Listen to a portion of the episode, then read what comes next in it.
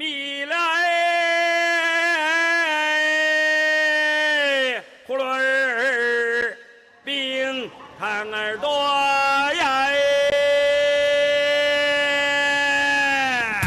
新来的大洋娃，那么六毛六毛，一块一块，一粒三百一块喽。5000年の歴史と13億の人口最先端のライフスタイルから昔ながらの懐かしい暮らしまでありのままの中国を紹介する。生き生き中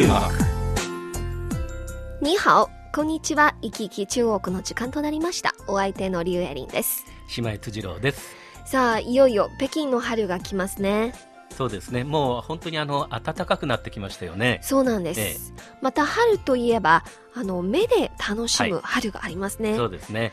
例えばお花見です。はい日本では花見といえば桜を見ることですか？もうとにかく日本人は春が来た花だというともう桜になってしまいますね。なるほど、はい。しかし中国では。ええ。中国ではね3月の北京桜はまだ咲いていませんが そうですね。でも今木蓮はつぼみを見せています、はい。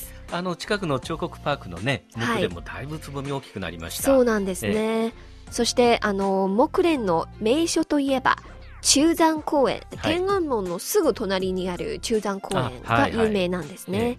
そして、えー北京植物園ではいろんな花が咲き始めますがその中にはチューリップが一番注目を集めていあます。そうなんですね。はい、たくさんのオランダからあの輸入してきたチューリップが植えられていますから、はい。まあ、チューリップも本当に春の感じですからね。そうなんですね、えそしてあの3月の下旬ぐらい北京の郊外の渓谷では桃の花がたくさん見えまあす桃の花もなんか中国っぽいですね。そうです。そちらの桃の花はなんか一面のピンクの絨毯のように見えますね。あとても綺綺麗です、はい。桜だけではなくて新緑を楽しむ名所もありますよ。北京では岩園と鉱山公園はあの新緑を楽しむ有名な場所です。岩園はあのー木の形がとてもいい木がそうで多いのでね。すねしかもね。はい、大きな湖があってその岸辺には柳がたくさん植えられていますからあの柳の芽その新緑はとっても春らしい風景ですね。はい。目で楽しむ春の他に味で楽しむ春もありますね、はい。旬の野菜がいっぱい出回ります、えー中国では咬春春をかじるっていう、えー習慣がありますから、あの今例えばチャンチン中国では香春まあ、日本ではタラの芽に似たような植物なんですけど、えーそしてはい。いろんな春の野菜が出回りますね、うんなんかこう春の本当に息吹が感じられるようでね。そうですね。いいよはい。はい。果物でも今本当にイチゴがたくさん見えますね。北京いちごが多いんですよね。はい。ちょっと郊外へ行くと、いちご狩りも非常に人気なんですあよあ。ねもうその場で食べてという。楽しみがあるんですねはい。そして、北京は北方なのに、今、旬の果物に、パイナップルがあります。もう道を歩くと屋台でねよく売ってますよねそうですむいてねはい、はいとても安いですよ。これは、えー南の海南島から運ばれたものなんです。あそうなんですね、はい。我が家も今いちごとパイナップルがフルーツの中心になってます、うん、ね。はい。本当に味で楽しむ春。そして、旅で楽しむ春もあります。いろいろありますね。はい、春のピクニックや遠足が非常に人気ありますね、はい。中国ではフムに青いと書くターチンっていう習慣がありますのでうん。春になるとみんなちょっとした郊外へ行ってピクニックや遠足に出かけますね、はい。本当に春の楽しみはいっぱいありますけど春の悩みもありますね。日本では花粉症にかかる人は少なくないが北京ではなんとスモッグと黄砂はちょっと心配ですよそうですね。これからしばらくまだねこういう季節が続きますもんね、そうです。ということで、春の北京から今日の番組をお届けします。今日の話題は今中国の人々の生活では、えー、ますます重要視される一つのことなんですよ。はい中国のレンタカー事情です。あなるほどぜひ最後までお聞きください。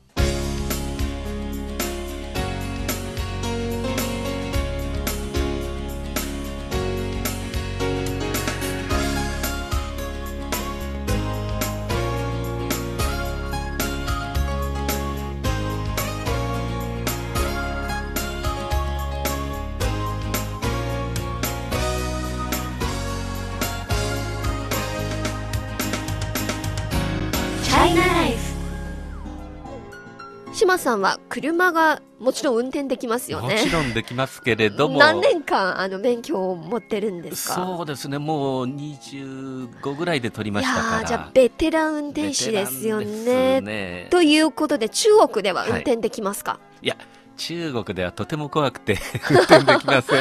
まあ、中国で皆さんの運転はちょっとなんか乱暴ですいよね。本当にね、あのでも日本の免許が中国に来てからあの自動的に変えるんですか？いやそれはダメだと思いますね。多分あの国際免許みたいのを取あって乗ることができるんだと思あなるほうんですけれどやっぱりなんか国際免許のようなものが必要なんですね。そうですね。はい。エリンさんは車いやはあの私は6年間あの免許を持ってますけど、でもあの今はね職場のすぐ近くのマンションに住んでいますので、はい、週末しか運転しませんね、うん。えー週末になると郊外へのドライブとか、えースーパーへ買い物に行くときに、えー運転します、はい、あまりただあの頻繁には使わないってこそうですねとですね。ね。平日はあの歩いて通勤しますから、ええええはいでも昔は局から車で1時間ほど離れたところに住んでいましたので、ええ。毎日車で運転していましたよ。たね。はい、大変でした、大変でしょうね。渋滞がひどいし、駐車場を探すのも大変でした。あなるほど、はでも今中国での生活車がないと何か不便なところがたくさん感じられませんか？ああ感じますね。まず買い物不便はい。やっぱり買い物をしたら車にそれを積み込んで我が家まで帰るっていうのが普通のスタイルになってますからね、はい。私はもう全部ナップサックに入れてそれで地下鉄かバスで近くのお停留所まで帰ってきて あとは歩き出てくて大変ですよこれ。いやー相当な重労働ですよ相ね当な重労働ですね。それからもう一つあの車がないとマイカーがないとはいあの地下鉄の線に沿った例えば1号線でしたら1号線の、よ横の通りっていうのは大体わかるんですけれども、はい。それに沿ったこう縦の通りっていうのが車がないとねなかなかこうわかんない。そうですね。まあ北京の地下鉄はまだ東京ほどあの 便利ではないんですけど、あのやっぱり地下鉄のえ乗り換えとかそういういろいろ覚えないと移動は大変ですよねいつまでたってもマイカーがないとなんかこう北京の全体のこう地理っていうのがはい。頭に入ってこないんですうよね。じゃあ車があると移動範囲が広くなりますし週末のレジャーにも便利です。そうですね、はい。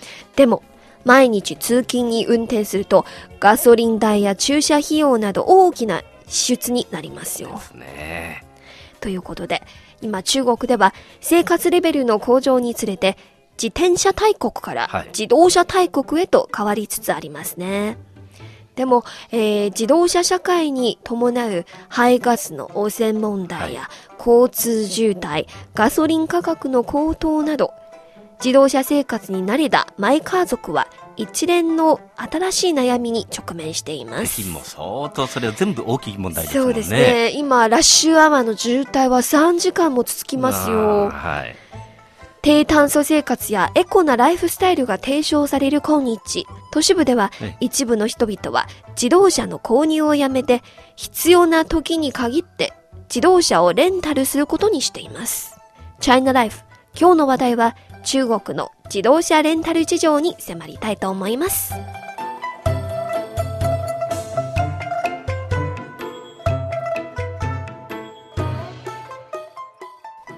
車の急増やドライブ旅行の普及に伴い、中国ではここ数年、車のレンタルが盛んになっています。はい。特にゴールデンウィークのような大型連休になると、大勢の予約が殺到します。しかし、中国では車のレンタルは2005年前後から発展してきたものなんですよ。意外と歴史まだ浅いですね。そうですすると。ね。特に北京オリンピック以降、はい。レンタカー市場は毎年30%以上の伸びで成長し、世界一の自動車販売大国として中国のレンタカー市場はいつか世界一になるだろうと見られていますなね。まあ、そうすると今度の国慶節もすごく車渋滞しましたけどもあの中にはレンタカーを運転してた人も結構いるっていう、ね、そうですね。はい。今度の国慶節のゴールデンウィーク、高速道路がはい無料化ですから、ええええあのーまあ、車をレンタルして、どこかへレジャーに行く人が大勢いますね。ね、張り切って乗った人いる多いんでしょうけれどもね、はい。あのエリさん、日本のレンタカー事情で言いますとね、そのレンタカーっていうのが始まったのは1964年、歴史はだいぶ長いんですけれども、はいただやっぱり中国と似てるなと思ったのは、日本もあの東京オリンピックが開催されて、新幹線が開通した年にレンタカーが始まった、はい。まあ、中国でもさっきね、そうです。オリンピックをきっかリンピック。けにっていうことですから、ね。はい。何かそういうのは似てるのかもしれませんけれども今もう空港レンタカーとか駅レンタカーとかレンタカー屋さんがあちこちにあって、えー使う人がとっても増えていますね。うん、えじゃあ島さん、レンタカーを利用したことがあるんですか？レンタカーはね最近よく利用します、へえ。え。ー便利ですのでねはい。車はあるんですけどレンタカーを使う時もありますし。そうですね。地方へ行く場合、例えば、ふるさととか、実家と離れたところへ行く場合は、やっぱりレンタカーがあると便利ですよね。そうですよね。あの例えば飛行機から乗り継いでレンタカーとかね、はいそうですそうです。えー列車から乗り継いでとか便利ですもんね、そうなんですね。はい。また、あの、レンタカーの普及は、やっぱり、マイカーより、たくさんのメリットがあると言われていますなるほど、ね。はい、一つは、コストが低いことです。必要な時に限って使うから、普段車の点検や管理、駐車費用はかからないんですよね。これはもう実際計算してみたら圧倒的に安いですよね。そうですね。あの、今中国では、まあ、10万元程度の車なら、まあ、はい中国では経済適用型車ですね。ええ日本のコンパクトカーのような車なんですけど、はい。えー1ヶ月の費用、まあ、保険とかいろいろ、えー計算すると、1ヶ月は2000元ぐらいかかるんですよ。2000元ぐらい。うんはい、3万円ですね。え中国では今、新卒者の、えー平均月給えははい2000元に達していないところもありますから、うんですからかなりの費用になりますね。そうですね。で、もう一つのメリットははい自由です。実際の必要によって車種を選ぶことができます。ドライブなら大型の SUV などを選ぶし、地方へ行くならマイカーを運転していくよりレンタカーの方が便利ですよね。ね今度の旅行はおじいさんもおばあさんもみんな行くから大きい車借りようとかね。はい。できますしね。もしデートならちょっとおしゃれな 車を借りるとか。は。はいあのー最近日本ではレンタカーが発展が進んでるんですか？そうですね。あの、一つあの若者のマイカー離れというのが随分言われてましてね。はい。マイカーをうーん手にし入れたいという若者が少なくなって、えーその分、レンタカーで済ませようということで、ええそれからカーナビもあの普及ししましたしね、はいはいだからレンタカーでカーナビ使ってどこでも行くっていうのは、ずいぶん広がりを見せていますね。なるほど、ね中国も同じですよね、はいでも中国人にとってはレンタカーはマイカーよりデメリットな部分もありまメすよリット、さてなんだろはい中国人ならもちろん特徴の一つはメンツを非常に重視してるんですよね、でメンツを重視している中国人は物を借りるより自分のものにする欲しい人が多いですう。なるほどね。大型車も多いですしね。そうなんですよなんでしょうけれどもね。はいうんで、2番目は、レンタカーの選別は難しいです。いろいろとノウハウが必要ですし、レンタカーその車の状況を把握しにくいところもありますから、不安要素になりますうね。んエンジンの調子は大丈夫だろうかとかね。そうなんですね心配しますよね。はいうん今はオートマチック車がほとんどでね、しかもカーナビがついているんで、マイカーでなくても運転に支障はないんですけれども、値段と相談して小型車か大型車を選ぶだけって割合楽ですけれどもね。そうなんですね。ええあの、実際に、あの、借りてみると、非常に便利なところは便利なんですよね。はいでは、その中国でレンタカーを利用するとき、注意事項としてはどんなことがありますか？そうなんですね。これも皆さんが一番関心を持っているところだと思いますが、ええそう番組の後半は詳しくご紹介しますので、ぜひ最後までお聞きください。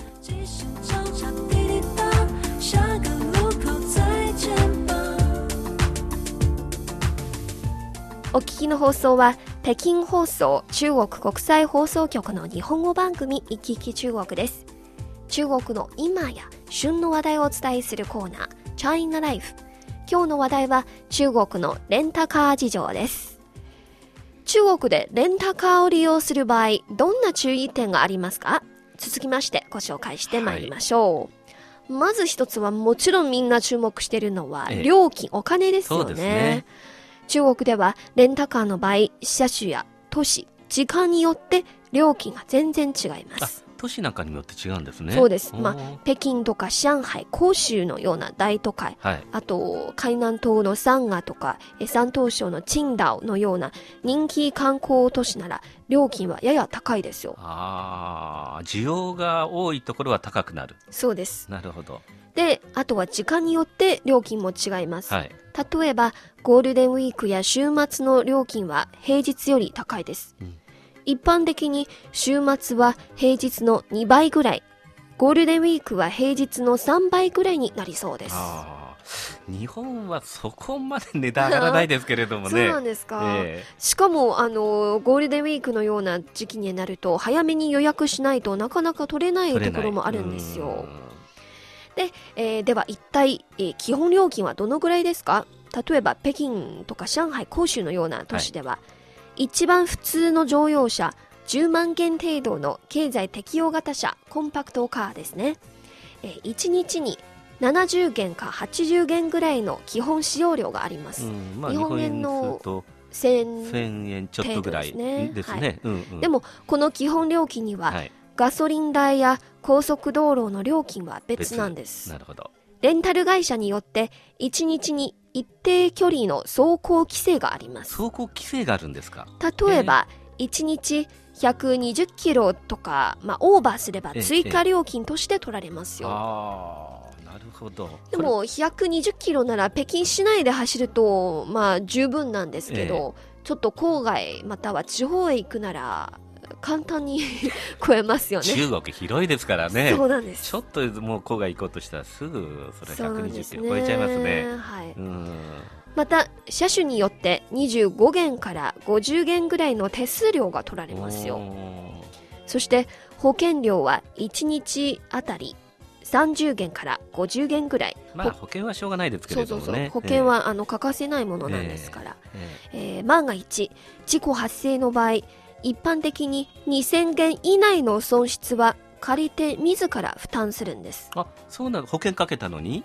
あの自ら負担するんです、え2000元以上の損失は借り手とレンタル会社がそれぞれ半分負担するんです。ああなる私はあの先週日本に帰ってレンタカー借りたんですけれども、3日間の保険料金が1450円。とにかく事故が起きたり人をはねたりとか、はい。そういう事故があった時は無制限に保証する。いやー多分中国の運転手の運転があまりにも乱暴ですから 全部そんな規則に守るはいレンタル会社が大変かもしれないですわよねはい。はいまあもう一つ重要なのは敷金なんですよね、はい。敷金が必要です。もちろん車種やレンタルの日数によって違います、えー最後は決まった時間内に返さないとオーバー料金として取られます、うん。普通なら4時間以内の場合1時間オーバーすれば倍くらいの罰金が取られます。なるほどね。4時間オーバーすれば1日あたりのレンタル費用の罰金が取られますよ。あとはレンタカーを利用する場合どういうふうに選択するのかも重要方ですねね。レンタカーのこれは日本の観光客も興味ある人いるかもしれませんね。もし国際免許を持っているそ方なら、ね、はい。えチャレンジしてみ見てください。え、はい。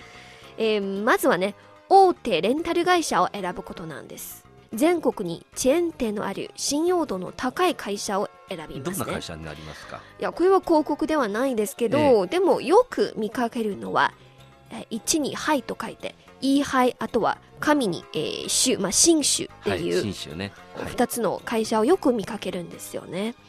でもどの会社でも身分証明書が必要なんですよ、外国の方ならパスポートとか、欠かせませんね、はい、中国の居住証明が必要なです。なんるほど。そして中国で使用できる運転免許。はい。あとはクレジットカードこの3つは欠かせないものです。大体こう支払いはクレジットカードで行うということですね。はい、3番目は契約を結ぶことです。うんあの、必ず契約を結んでください。これはまあ、万が一何かあれば法律的な証拠としてあの使えるんですよ。あそうですよね。うんはい。で、4番は車を選びますね。はい。エリーさん最近あのレレンタカー利用したことあります？はい、私、まあ、8月に海南島を旅行した時にレンタカーを初めて利用しまあした。そうですか。まあ、非常に便利ですよ。えただし、敷金は車を返してからの1ヶ月後に戻ってくれるんであすよ。そうなんです。敷金さっき結構高かったですよね。敷金私3日間利用したんです。あの、人民元の2500元、3万5000円ぐらいかかったんですよ。で、えー契約が終わっても、レンタル会社はレンタル期間中の交通ルール違反記録を調べます。はい。万が一、交通ルール違反の記録があれば、敷金の一部が罰金として取られますよ。そこから取られるわけですね。はいあ日本だと今こういろんなところに行って乗り捨てができるんですけど、中国はどうですか？同じです。先ほども言いましたが、できるだけ全国にチェーン店のある会社を選びますね。例えば、上海でこの車を借りて、で、まあ、いろいろなところを、あの、遊んでから、はい南京で車を返すことができるんです。便利ですね。はい、これが便利です。うんドライブ旅行にとっては非常に便利なとこですよね。うんはい。まあ、中国は全国民総旅行の時代に入ったとよく言われますが、はいマイカーで出かけるのは安心なことは安心ですけど、でも中国は広いですからね。どうもマイカーで行けないところもあります。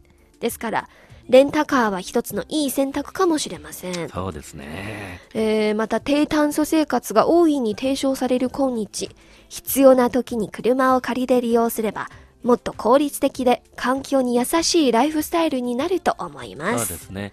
まあ、その大気汚染だいぶこうね、いろいろ言われてる、あの中国ですから、レンタカーにして少しでもく空気がきれいになるといいですよね。そうですね。うんまあ、車の便利さを楽しむ一方、マイカーの管理や維持費用も節約できますから、ねこれはいいことですよそうでねす。ね。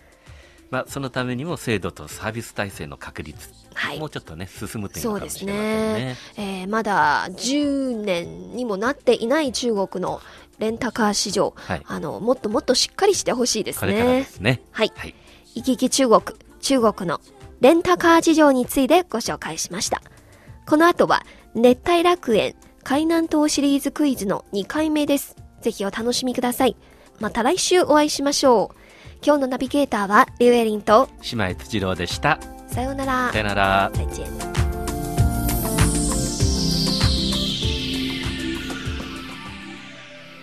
行き来中国、そろそろ終わりの時間に近づいてきました。この番組をお聞きになって、何かご意見やご感想がございましたら、ぜひメールやお便りをください。